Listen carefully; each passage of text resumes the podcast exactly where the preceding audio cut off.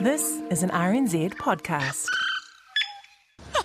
Well, I tell you what, it certainly isn't your standard Wednesday. It feels a lot more like midnight on a Saturday. I heard a young child on a boat next to us say this was the best day of his life. I'm pretty close to saying the same thing. It is absolutely... Big America's Cup energy there on News Hub at 6 last Wednesday, the day that Team New Zealand retained the America's Cup, bringing it home again for the country. And the sponsors, and the broadcasters, and all the other media with a whole lot of energy invested in it. Hayden Donnell takes a look now at the wall-to-wall coverage that went full noise once the Cup was won on Wednesday. Why does this mean so much to you? Just everything at this time, absolutely everything. It's brilliant! That's a fan down at Auckland's Viaduct Harbour delivering a typically measured response to Team New Zealand winning the America's Cup and a vox pop for News Hub. Her reaction was in keeping with the mood of the nation and the tone of the day's America's Cup coverage in general. From the moment Team New Zealand won its seventh victory over Luna Rossa at 5:12pm on Wednesday, a kind of delirium descended upon the media and large parts of Aotearoa. Boat racing became the only story in the country. At 6pm, TVNZ 1 News followed up 3 hours of America's Cup coverage with 90 more minutes of America's Cup coverage. It even cut into the sacred time usually reserved for 7 sharp.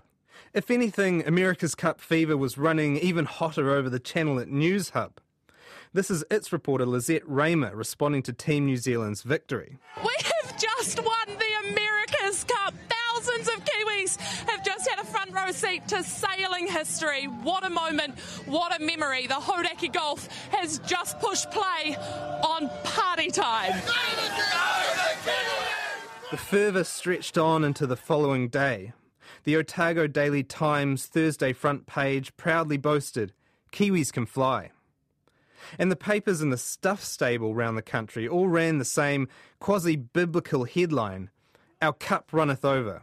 Though that made Morning Report's roundup of the nation's front pages a bit repetitive. Yeah, the Waikato Times is also leading with the cup and the headline, "Our cup runneth over." The Dominion Post has the same front page as the Waikato Times, as does the Press. The Herald devoted its first 6 pages entirely to the cup. But before you even got to those, there was a special wraparound for the Victory Edition, paid for by McDonald's. The headline on that was "Level 1, spelt W-O-N, a clever reference to both our America's Cup victory and the deadly pandemic sweeping the globe. Before that, the message, "You've done us proud," was movingly spelled out in McDonald's French fries. The puns continued. The front page of the Herald proper carried the headline "Signed, Sailed, Delivered," riffing on the Stevie Wonder smash hit from 1970. These were good, but none could top the front pages of March 11, when the Herald and almost every other daily paper in the land carried all the lyrics to the 1975 hit "Sailing" by Rod Stewart. This was part of a New Zealand tourism initiative in which people in 15 fan zones were urged to join in with the septuagenarian Scottish rocker and belt out the tune together at 2:30pm as some sort of message of hope to the world, climaxing like this.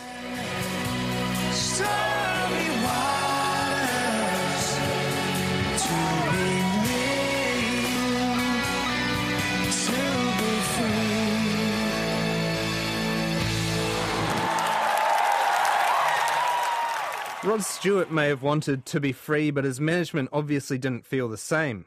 It was revealed last Thursday all this actually cost taxpayers around $1 million. But that story was drowned out by the continuing celebratory coverage of Team New Zealand's win. RNZ's Morning Report was drenched in it on Thursday.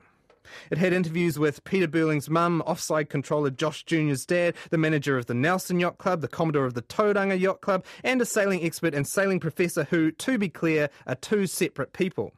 Meanwhile, News Talk ZB's Mike Hosking interviewed the voice of the America's Cup, Peter Montgomery, who was shockingly still able to speak after screaming his most famous line 5 times in a row at the Cup presentation ceremony the previous night. San Diego 95, the America's Cup is now New Zealand's Cup.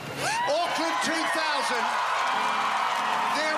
the America's Cup is still New Zealand's Cup. Bermuda 2017, once again, the America's Cup is New Zealand's Cup.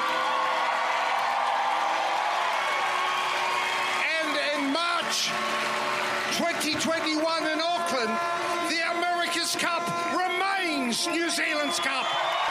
Peter, just hold up. One more time, the America's Cup altogether remains New Zealand's Cup. For 16 hours, it seemed the history of New Zealand's news would be divided into two ages, before America's Cup and after America's Cup. It felt impossible that we would ever read, hear or see a news report on anything but boating. Much of New Zealand seemed on board with the media sphere's sailing obsession. But murmurs of discontent were bubbling up. Some of us were starting to suspect there were other things to talk about besides yachting.